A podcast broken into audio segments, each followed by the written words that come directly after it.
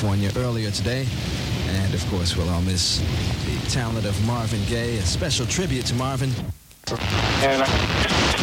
I'm Steve North from The Source, and soul singer Marvin Gaye was shot and killed Sunday at his parents' home in Los Angeles. Police say Gaye's 70-year-old father, the Reverend Marvin Gaye Sr., fired the fatal shots during an argument about insurance dealings.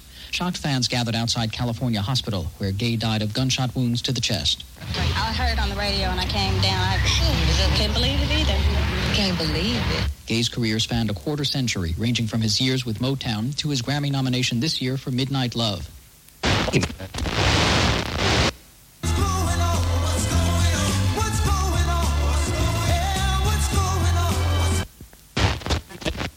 Marvin Gaye, Inner City Blues makes you want to holler.